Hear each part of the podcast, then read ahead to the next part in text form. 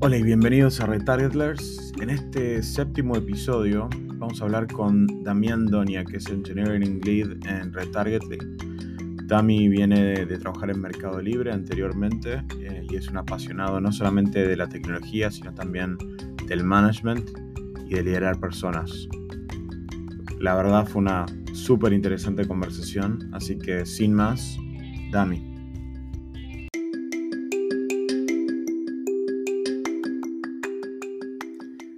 Bueno, estamos en el segundo podcast que vamos a hacer con alguien del área de tecnología. Por ahora, el de Tom Karam Dami estuvo bastante bueno. A mí fue un podcast que me gustó mucho, así que tenés la vara bastante alta, quiero que sepas. Eh, y empezamos con, empezamos con la primera pregunta que es, Dami, ¿quién sos? Bueno, ¿qué tal? Eh, gracias Santi por la invitación. Dami Andonia, del área de tecnología de acá de Reli. Actualmente estoy liderando uno de los equipos de tecnología, digamos, uno de los equipos, digamos, más cores, con procesos más cores de Big Data, donde está compuesto por eh, ingenieros de especialización backend, que bueno, iremos viendo qué, qué perfiles tiene, pero claro, son perfiles dentro de lo que sería tecnología,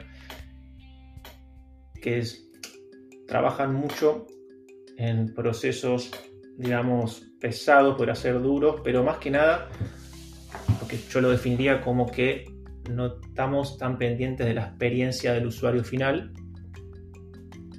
y no es que no la entendemos o que no, no quisiéramos estarlo.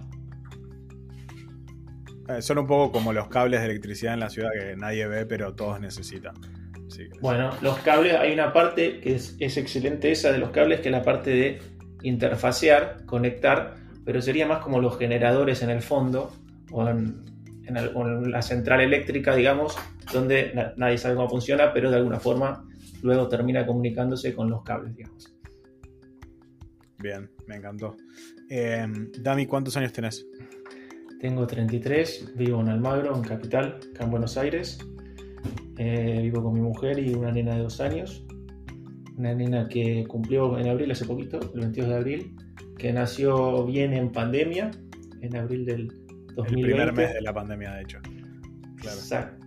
Es el primer mes durísimo de la pandemia, o sea que se cortó todo, las salidas, así, de un día para el otro se fue ahí un todo un cambio de lo que teníamos planeado, soy la primera hija y nada, quedé yo con mi mujer en su momento, solos, con barbijo, así encerrados en el tema de par. Teníamos una planificación, pero bueno, cambiaron todas las cosas y... es como haces el, ¿no? el sprint planning y después te aparece algo en el medio y bueno, hay que cambiar los planes último minuto. Estás acostumbrado, me imagino. sí, sin duda sí estamos acostumbrados y de ahí hay mucha, muchos temas para ir hablando para, bueno, de, de experiencia de cómo poder ir manejándolo, pero bueno, siempre entendiendo que es importante, la dinámica es importante no es importante que todo quede fijo y estático, sino que la dinámica es parte de todo, incluso parte de la solución, porque digamos, la dinámica no solo va en la solución que tengo que encontrar, sino en el problema también va teniendo su dinámica. Voy terminando resolviendo lo que, va sur lo que surgió y lo que de alguna forma también va evolucionando.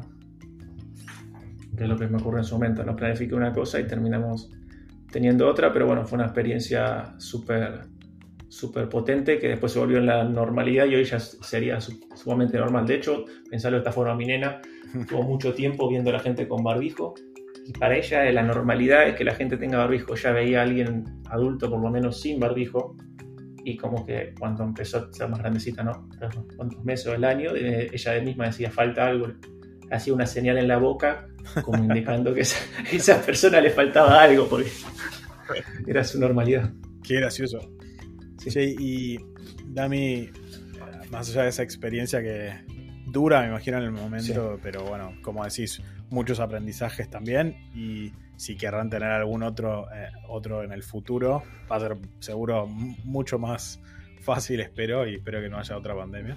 Este, una cosa que, que estaba viendo que me parece eh, súper interesante de tu perfil es a diferencia de muchos otros que están en el rubro, vos no estudiaste eh, software per se, ¿no? Estudiaste empresas, la licenciatura en administración de empresas. En realidad sí estudié eh, software, estudié un año en la eh, Instituto Universitario Escuela Argentina de Negocios, que tenía un perfil, digamos, la carrera más orientado al management, a lo que luego, o management o económicas, ahora hay una carrera en la UBA que se parece, que no me sale el nombre, que no es tan dura, que no está en exactas, que no está ni en exactas ni en ingeniería, que me, parecía a mí más interesante en su momento. Pero luego me pasé a, la Universidad de Avellaneda, no sé si conté, yo soy de Lanús, o sea, de zona sur, después viví un tiempo en San Telmo, capital, y ahora en Almagro, ¿no?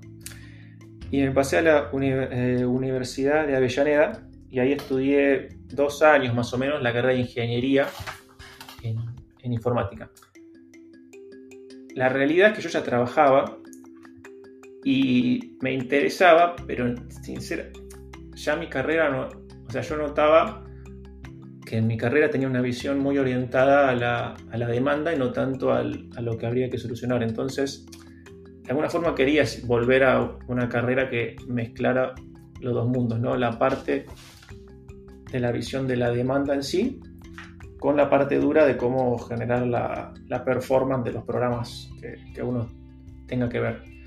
Entonces, bueno, surgió la, carrera en la misma universidad y me pasé y a la de gerenciamiento de empresas se llama, la que terminé. Esa carrera en lo que decía era que, a, diferencia de administración, que decía que se administra lo que se tiene, pero se gerencia lo que no, lo que se dice que se va a tener. Tiene una mirada más para, para adelante en teoría. Y nada, terminé esa carrera y por último, en lo que es,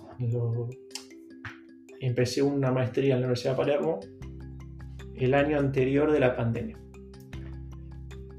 En, el segundo año fue el, año que nace mi hija y, eh, y bueno, viene el encierro de la pandemia, cambió toda la gestión de la carrera y bueno, la dejé y nada, en un momento tomaré la segunda parte, pero lo bueno que hay la creo que el momento que convergió lo que a mí me gustaba más fue en la maestría donde pude combinar la parte de visión de negocio con lo que es tecnología. De hecho, para mí está totalmente alineado, o sea, no, veo, deben haber rubros que no, pero me, es difícil encontrar un rubro donde no tenga que converger una mirada de, tecnología con el negocio, digamos.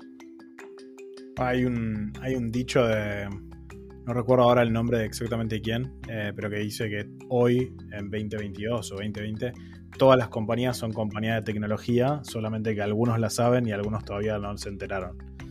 Em, y creo que, creo que es una visión clave, ¿no? Al final tecnología en algún punto es como producto, es la, la vida, lo que está detrás de lo que hace posible en algún punto entregar los productos y los servicios de la compañía. Contame, vos dijiste que, ya estabas trabajando, em, tenés 33 años, empezaste a trabajar en, eh, ¿en qué año? ¿En 2010 por ahí? Exactamente. Eh, y antes, o sea, antes cuando de, que yo, de la secundaria, ponele, haberle trabajado alguna vez con mi abuelo en su garage, ahí, nada, hice medio cualquier cosa, digamos. Fue una experiencia media de, chico. Ahí cuento, no un garage de, no, me, eh, no, no, de, autos nomás. Cuento esto porque Tom contó cosas que hacía de los 10 años, entonces para darle un poco más. pero igualmente para competir, Para competir nomás. Sí, no. Eh, después formalmente sí, el primer trabajo fue en Telefónica. Eh, yo entré por un proyecto, lo que y ahí fue mucha, muchísima carrera que hice, ¿no? En lo que sería la persona que se encarga de las integraciones. Las integraciones serían esos cables que vos comentaste entre distintos puntos, ¿no? Puede ser un backend, algo más de backend y un frontend, o pueden ser cosas también de backend puramente, como lo que hoy se llaman automatizaciones o conexiones entre distintos aplicativos, procesos. Eh, resumiendo, básicamente es como una traducción de lo que una persona si habla, qué sé yo, en francés y otra en español, bueno, alguien tiene que traducirlo para que se entiendan. Entonces tiene mucho de mucho de, de hablar con uno y otros stakeholders y buscar la mejor forma de que se conecten, ¿no? cada uno va a tener sus preferencias y sus limitaciones y generalmente no coinciden. Entonces hay que decir, bueno, ¿qué equilibrio Tienes que ser diplomático, decís, a nivel tecnología, pero tenés que ser diplomático. Exacto. A medida que pasa el tiempo se fue estandarizando y desde hoy es mucho más sencillo. Hay un montón de estándares que se, que se intentan utilizar para que no estemos justamente, qué sé yo, como si hablas lo que decía antes, en francés y en español, bueno, ya está estandarizado que hablemos en inglés, por ejemplo. Pero bueno, todo eso luego se le mezclan un montón de variables que tienen que ver con volúmenes. Eh. Eh, le metes un latín en el medio y se te complica. Exactamente, se vuelve ahí un. Así que nada, ahí empecé en el banco. Perdón, en Telefónica fue medio rápido, después me pasé al Banco Galicia, ahí sí fue mucho más interesante. Mi trabajo de seis años trabajando. Eh, digamos que también hay distintos equipos, digamos. Por ejemplo, en ese momento el banco cambiaba su core tecnológico eh, los proyectos en ese momento no, eran como hoy eh, con un pensamiento ágil, sino que eran la famosa cascada, cascade, que cascadeabas una parte de un proyecto a otro equipo, otro equipo, otro equipo, y se hacía medio interminable. Tengo una imagen que describía mucho esa época, pero te juro que era así, que era, habían puesto un proyecto, no sé, como 11 meses, en una, lo habían impreso, lo habían puesto en una pared, toda la cascada, ¿no? Que iba cascadeando en cada equipo y todos mirándolo, aplaudiendo, todos contentísimos, de 11 meses para llegar a un Go Live, ponele, ¿no? Y hoy en día es una locura, hoy en día el que ve eso me dice, ¿cómo 11 meses para dejar algo en producción? Y me imagino que igual en ese momento, además los bancos, uno de los desafíos que tenés, que creo que hoy está expandiéndose y hoy en y en algún punto lo vemos también, es el tema de privacidad de datos, seguridad, digamos, mucho más fuerte, ¿no? Porque estás manejando información financiera, tenés mucho de compliance, del regulador, de esto, de lo otro. Em, así que esta diplomacia que te decía entre los cables, me imagino que tenías mucha, mucha diplomacia ahí por ahí interna, organizacional, ¿no? de lo que estabas haciendo, cómo se lo presentabas a este, que te lo aprobaran los distintos niveles. Sí, había de las dos cosas. En principio mucho de compliance, muchísimo con organismos internos, no sé, pero auditorías externas como el Banco Central, que dicho sea paso, tiene lo público en ese momento tiene una tecnología muy atrasada, entonces tenías como los dos mundos. Por un lado querías mejorar la tecnología interna, por otro lado decía, bueno, pero si te tenés que seguir hablando con esta persona que te habla en arameo, entonces vos tenías que de alguna forma eh, tener, no, no por ganar una cosa perder el otro, porque el otro es un tema de regulación que afectaba a todo el banco. Y bueno, hay distintos proyectos contame en ese cambio, digamos, son dos compañías enormes, obviamente, eh, con, de distinto estilo, distintas culturas y demás. Em, ¿Qué aprendiste de distinto por ahí, digamos, salir de una compañía como Telefónica que no estuviste tanto tiempo a una compañía como Banco Galicia, seis años de carrera, es un montón de tiempo en, una misma compañía, a estándares de hoy, digamos. Este, ¿Qué te llevas ahí de, de, esa experiencia? Primero del cambio y segundo de esos seis años eh, que estuviste en, el banco. Sí. En Telefónica quizás no te... Quiero decir que. Quiero decir que me parece gracioso que le decís el banco, como si fuera el único banco que existe en el mundo, pero es típico de, persona que trabajó en una empresa y le dice la empresa o el banco. Claro, sí. Eh, bueno, la realidad es que la mayor ganancia la tuve en el Banco Alicia porque fue muy, poco lo de, lo de Telefónica, era demasiado antiguo, no tuve mucho contacto, pero en el banco sí ya logré tener más contacto con la parte de negocio, con distintos verticales, en proyectos súper claves, cores, y ahí nada, me llevo mucha, mucha experiencia, pero también una imagen que hoy ya es antigua, anticuada, que es justamente uno de los puntos de lo que vos mencionás. En ese momento, seis años, era, estaba bien visto, digamos, era algo buscado, porque hoy en día sí es una métrica que no, que no es lo lo más normal. En ese momento era proyecto gigante, era normal y bueno, hasta aplaudirlo, por decirlo de alguna forma, y estar mucho tiempo me, eh, también estaba bien visto. Pero bueno, ese fue un cambio. De que cambio que te puedo hablar muchísimo es que lo que siguió después, que es Mercado Libre. Luego paso. Y ahí, y, ahí entraste a, también a manager. Bueno, en el medio hiciste la carrera que nos contaste. Eventualmente terminaste haciendo la primera parte del MBA. Así que creo que una cosa que justo hablábamos antes de entrar en, a grabar es eh, muchas veces el perfil creo que tenés como dos perfiles ¿no? en, el mundo técnico en general, pero y pasa lo mismo en las fábricas, pasa lo mismo en cualquier tipo de técnico, no solamente en los ingenieros también, ¿no? Que tenés gente que es muy buena técnicamente, excelente, pero le cuesta mucho la parte por ahí de relacionamiento, de managear o de setear objetivos, de seguir gente, etc. Em, y muchas veces te termina pasando que esa gente la terminan subiendo incorrectamente, porque es muy buen técnico y piensan, bueno, si es muy buen técnico, debería ser muy buen manager, porque entiende y puede explicar y yo qué sé. Pero son dos skills muy distintos. Y creo que vos en tu carrera también buscaste desarrollar ese otro skill, digamos, no técnico, si querés de management o de relacionamiento, de sentido de objetivos. ¿Fue algo que planificaste, o sea, que hiciste a propósito? ¿O te pasó que te encontraste con un manager que te dijo, che, Dami, tenés pasta de manager, desarrollate para este lado, estudia? Em, y, nada, y ahí agarraste el, camino. Bueno, lo que me pasó a mí fue que de alguna forma, naturalmente siempre intentaba como, eh, que esto lo hacen los dos perfiles que vos mencionas, ¿no? De distinta forma quizá, siempre entender un poco el por qué hace lo que uno hace, tiene que hacer lo que uno tiene que hacer, ¿no? Me refiero, no solo entender lo que me están planteando de desarrollar, sino entender el por qué estoy desarrollando esto, ¿no? ¿Qué estoy resolviendo? Y mi idea era empezar por ese punto. Yo veía que eran, los, eran los managers los que empezaban más por este punto, los que les caía primero el punto de dolor que tiene la compañía o el equipo. Entonces yo lo busqué. Luego en Mercado Libre, cuando empecé a trabajar ahí, sí, eh, trabajé con ciertos managers que al día de hoy me marcaron mucho su, forma de pensar, su forma de resolver problemas, pero más que nada de entender el problema, ¿no?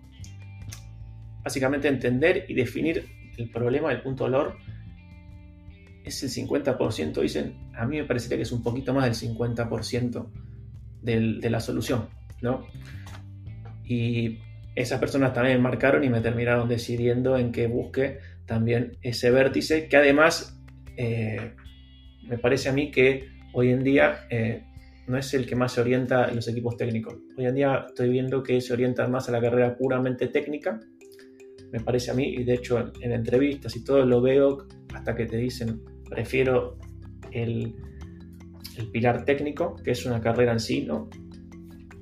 Y con sus niveles en sí mismo, que al pilar de management. Entonces también veía una demanda. Eso para vos es algo que, por un lado creo que también el mercado a nivel salarios y demás, eh, hasta un punto valora mucho la parte técnica, entonces si estás recién empezando a desarrollarte en lo técnico, vale más en el corto plazo en términos de salario, compensación, etcétera, que desarrollarte como manager en principio. Pero creo que también hay algo, y por ahí corregime, pero hay un cliché de que a los programadores, a los desarrolladores, la parte de relacionamiento humana y de tratar con otra gente tampoco les encanta. A nivel, si quieres, aptitud o, interés personal, ¿no? Más allá de, lo planificado de la carrera. ¿Es verdad o para vos es un cliché que no? Bueno, es un poco un cliché, pero no es, eh, sí hay una demanda que no se está cubriendo sobre esos perfiles, digamos. Me parece más... Sería, los, dos, perfiles son difíciles y en definitiva son piezas intercambiables, digamos. Una puede hacer el rol de la otra en algún punto, pero... y que se complementan, digamos. No es que por una dejo la otra. Pero sí es cierto que hay como una demanda menos cubierta de la parte de management pero también ocurre que está bueno que te gestione una persona que pueda hablar tu mismo idioma y eso ocurre en, en todos los equipos. No es lo mismo que esté como que, que administro, gestione una persona que no tiene la menor idea, o sea, que le cuesta hasta el propio lenguaje, digamos, que otra que nos genera un engage que, que es natural. Te va a ocurrir a vos mismo en tu mismo rol. Si hablas con una persona con tu mismo lenguaje, generas otro tipo de engage. Así que nada, hay, hay distintas formas de verlo. Y nada. Eh, luego también vi. Y en este, eh, en esta, en esta parte que decías que digamos, los distintos por ahí, no sé si mentores es la palabra correcta o gente con la que trabajaste, te diste cuenta de cuánto importa el entender el por qué o entender el para qué de lo que estás desarrollando. Em, creo que eso tiene un componente por ahí de curiosidad, ¿no? Que, que, también por ahí es de la personalidad de cada uno. Pero además de eso, si te ocurre algún otro por ahí aprendizaje que hayas sacado en términos de management en sí, de qué funciona, qué no funciona, qué es lo que le gusta a los equipos. Creo que tenés distintos estilos de manager, ¿no? El manager amigo, el manager duro, el manager micromanager, tenemos muchos estilos. Eh, ¿qué, en tu experiencia, obviamente, qué ves que funciona y qué ves que no funciona? Sí, es muy buena la pregunta. No solo gente, sino también algunas cosas que me quedaron importantes. En principio, eh, por ejemplo, cuando estaba en Mercado Libre, yo me acuerdo que el primer retreat, retreat es como la reunión eh, anual, son dos que se hacen en Mercado Libre, donde se, juntan los, equipos, por ejemplo, tecnología, por ejemplo, People hace el propio, tecnología hace el propio, eh, Finance hace el propio. Y eh, el primero que yo participé estaba Marco, Marcos Galperín, el, el, CEO, y él comentó que el único retreat que estaba yendo, porque obviamente eran un montón y no podía, ¿no? Pero, pero si tuviera que elegir, el principal para él era tecnología. Y él explicó en su momento que, por un lado, a nivel organización, el foco era la tecnología, el corazón era la tecnología. Él sí tenía que definir Mercado Libre, decía lo definía como una empresa tecnológica. Y era un retreat que lo veían todos los, o sea, lo veía toda la demás gente. Después el video se reproducía, ¿no? No, es que lo estaba diciendo en privado. Eso me dio el foco a nivel rubro. Y después a nivel equipo, lo mismo, ¿no? Entender que cuáles eran, qué, era lo que le faltaba a ese equipo para generar su mayor performance. Y el equipo técnico es lo que en algún punto te, mencionaba, eh, que yo le llamo la, yo le llamaba encontrar una dinámica, pero también puede verse con la parte de encontrar una atracción, ¿no? que luego lo relacioné más adelante con los mails que mandas vos de operaciones, que, llama, que llamas traction. ¿Cómo generás tracción en los equipos? Ocurre que gente que tiene una capacidad analítica pero impresionante, que puede generar un foco muy, muy bueno y resolver un problema eh, muy importante. Uno de los problemas que se, que se encuentran en las organizaciones es que ellos es responder la pregunta de si estoy resolviendo lo que en verdad se necesita resolver en el momento necesario. No sé, u otra manager me decía, están apuntando los cañones al lugar preciso. Yo sé que mi francotirador es brillante, yo sé que mi artillero es brillante, pero no sé si le está pegando al, punto de dolor preciso en el momento preciso. Si tuviera que responderte cuál es el, dentro de los distintos roles el mejor, para mí la respuesta es que no hay una receta ¿no? Porque, o sea, el momento también cambia. Y ahí volvemos a lo que estábamos hablando al principio, ¿no? Lo que me decías de, bueno, tu sprint, tu planificación tiene que ser ajustada. ¿Es bueno, es malo? En realidad lo depende de lo que resuelva. Si llegó a resolver lo que, lo que teníamos que resolver, fue buenísimo si no lo resolvimos, y probablemente no, ahí vaya que, ajustar. Creo que, sabes que a nivel estilo de management, yo siempre, siempre no, o sea, terminás aprendiendo, creo, que no hay, como vos decís, es medio, el mejor estilo es el estilo fluido en algún punto, ¿no? Es el estilo que se adapta, adaptativo. Em, porque incluso la gente que tenés dentro de un mismo equipo es distinta, ¿no? Y responde a cosas distintas. Y alguna gente le recontramotiva esto que está diciendo, poner el, discurso de, Marcos y sale y dice, tremendo, no puedo creer que esto es una empresa de tecnología, y hay otra gente que dice, wow, la presión de ser una empresa de tecnología nos van a venir a presionar a nosotros en vez de a los guachos de ventas que como no es de ventas, no les van a, ¿no? Tenés también gente que responde a cosas distintas. Em, y creo que como manager, primero es elegir, obviamente, a quién querés motivar y a quién no. Pero otro lado es también adaptarte a lo que tenés enfrente, a la situación, a la persona, en el momento, con lo que sirve en el momento. Este, contame, Dami, como, como último, decías una cosa recién, creo que es este, yendo a este ejemplo de, Marcos Alperín, una de las cosas que, para mí son claves del liderazgo, del management en general, es setear expectativas y una visión clara. Y a veces la visión se ve como, como algo muy high level, ¿no? Como algo muy eh, difícil de tocar incluso. Eh, entonces alguna gente lo ve como medio superfluo, como que no cambia mucho. Yo lo veo siempre como, bueno, es un qué somos y qué no somos en algún punto. Como tenés que definir las dos cosas. Em, y otro es expectativas, ¿no? ¿Qué esperás vos como manager de la persona que tenés enfrente para que esa persona sepa, como vos decís, che, estoy haciendo las cosas bien o estoy haciendo las cosas mal?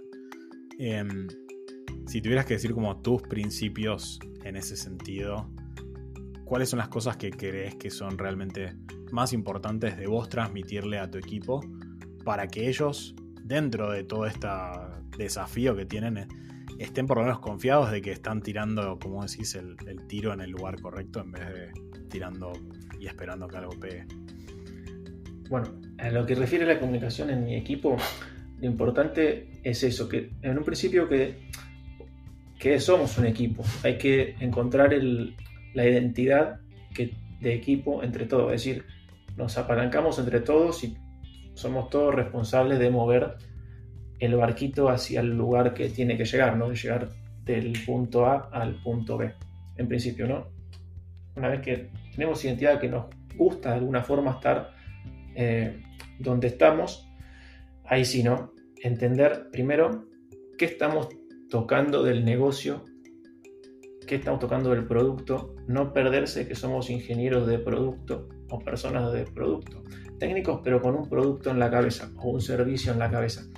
Y a mí me sirvió, a mí personalmente, explicar el impacto del resultado de lo que estamos haciendo.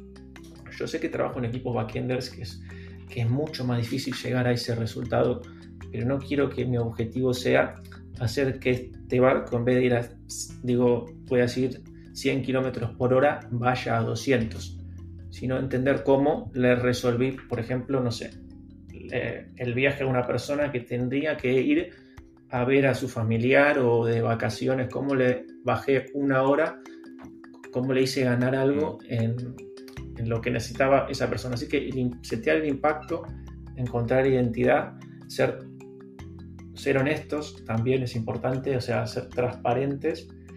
Y, también una cosa que está buena, que es entender que la, el que lidera no, no, debería tener el rol más protagónico en el equipo, todo el equipo tiene que participar y, yo siempre que puedo lo nombro primero porque es, el equipo que tengo hoy es muy bueno y eso es cierto, ¿no? hay, hay gente que no solo está teniendo impacto en los objetivos de mi squad, sino que ya está teniendo impacto en objetivos que superó mi squad, ¿no? temas más a nivel compañía que ya está tocando y proponiendo mejoras y es un equipo que se formó hace no tanto tiempo y que ya de una forma está superando a nivel squad y que además de eso, tiene ganas de superarlo mucho más, que eso es más importante. Otro punto también. Sí, sí. No, otro punto era ver un poquito más del sprint, porque el sprint resuelve una cosa media puntual y el objetivo o la visión es algo mucho más, más alejado, ¿no? que nos cuesta más eh, verlo. Y en perfiles muy analíticos es aún más alejado, o sea, nos, quizá no son perfiles mucho más, digamos, en el aire o visionarios, a veces, a veces sí, y están más, digamos, en la tierra y en el cálculo. Es, hay todo hay una, mm. una dificultad. Sí. Sabes que en, eh, en el mundo de sustentabilidad había, hay todavía una frase que es Think Global, Act Local en algún punto para mí es como, bueno, poner la visión bien arriba, pero las acciones tienen que ser hoy, no futuras, o sea, no en un mundo intangible, ¿no? Em, Dami, estamos casi en tiempo y antes de pasar a las preguntas finales, no sé si quieres agregar algo y si no, vamos a las preguntas. eh, tocar un punto que dijiste de, personas de perfiles distintas. simplemente que el equipo, además, es otra cosa que yo veo en equipos que tienen buena performance, es que no solo que las diferencias generan riqueza y que hay que, digamos, encontrar cómo valorarlas. No solo diferencias de perfiles entre junior y senior, sino diferencia de pensamiento y hasta diferencia de experiencia también. Es decir, no porque me ha pasado entrevistar gente que ni siquiera tocaba lo que yo necesitaba puntualmente. Y a veces creemos que la persona que hizo, que cumple exactamente con ese rol, eh, la precisa y otra persona con un rol no tan cercano puede dar una visión que te dio vuelta a lo que vos estabas pensando. Así que también celebrar esas diferencias son importantes y terminan enriqueciendo. Totalmente. Bueno, Ami, vamos a, vamos a las 10 preguntas antes de cerrar. Eh, como sabes, son 10 preguntas que están pensadas como para contestar lo primero que se te venga a la cabeza. La idea es que sea lo más eh, orgánico y real posible. Así que empezamos con, si pudieras haber inventado una cosa que existe hoy en día, que sea cualquier cosa, ¿qué sería? Bueno, no sé, podría decir eh, el auto es un invento que, que está sentado y te lleva al punto A al B y revolucionó mucha parte. Me gusta, el auto. Eh, cuando eras chico, ¿qué soñabas ser de grande? ¿Programador? ¿Desarrollador? ¿Manager?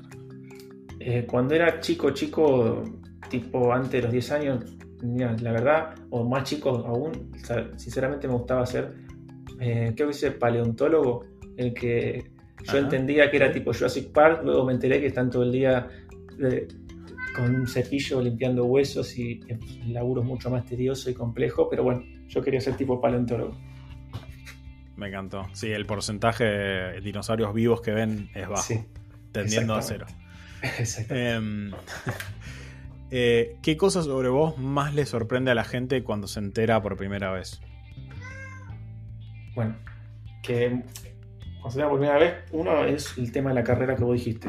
Eso sí le sorprende y es un punto, digamos, que lo toco y que parece raro, pero como si focaste para otro lado, también te gusta programar y hablar de producto eh, o desarrollar un producto, pero del lado técnico. Eso sí sé que sorprende. ¿Cuál es el mejor consejo que te hayan dado? Eh, bueno, esa es compleja. Tengo unos cuantos. Se me viene a la cabeza uno que me decía un, un manager que era que todos los bots cuando empezábamos a discutir algún tema y hablaba él, que era no sé, el senior manager o el director, el director decía, siempre terminaba diciendo, todo lo, acá hablan todos y todos los votos valen uno. Decía, mi voto no vale más que otro voto, mi voto vale uno y todos los votos valen uno. Como para dar lugar a que la, la opinión de cualquiera, desde el más junior hasta el director, en ese momento, en esa discusión, en ese contexto, valían iguales. Bien. ¿Cuántos monitores usas en el día a día? utilizo eh, la compu y mi monitor y también algunas cosas por el celular también. ¿Qué canción no podés parar de escuchar últimamente? Me dijiste que escuchás mucho podcast, pero asumo que algo de, canciones también. Sí, hay debate con mi equipo, pero las que saca Pizarrap últimamente, no sé por qué, me gusta escucharlas.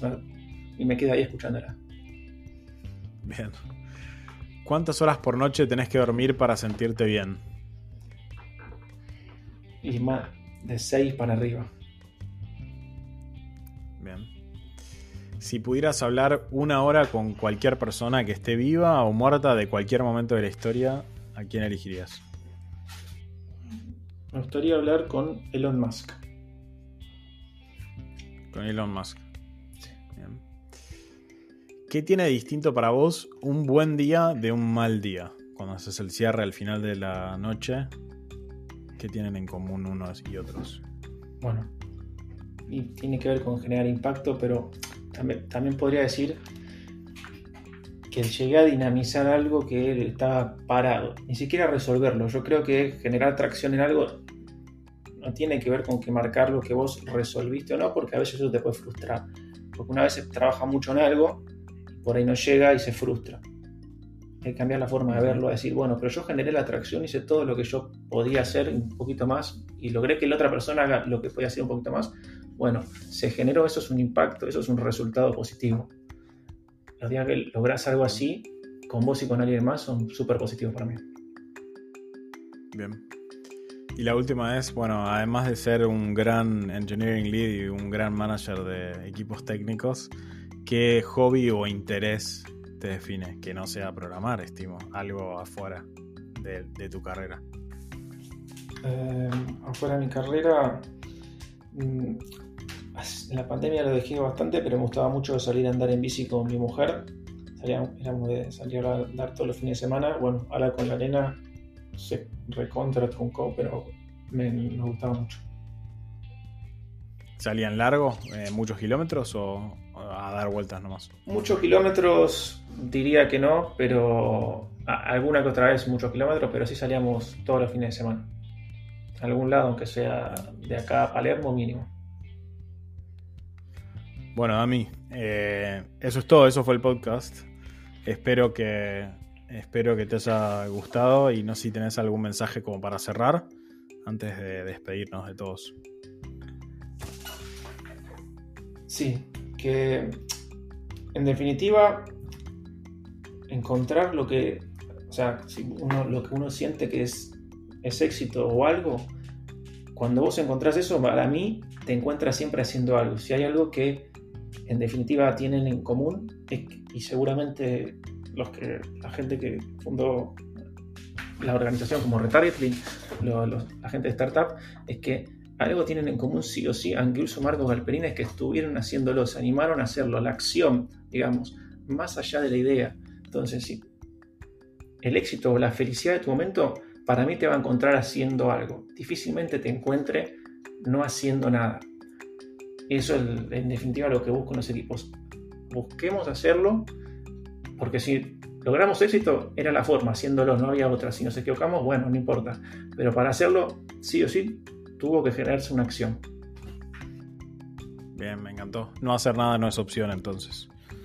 Bueno, Dami, muchas gracias por, por el tiempo. De vuelta espero que lo hayas pasado bien. Y a todos los que escucharon, fue Damián Doña, Engineering Lead de Retargetly y nos vemos el próximo jueves con otro podcast.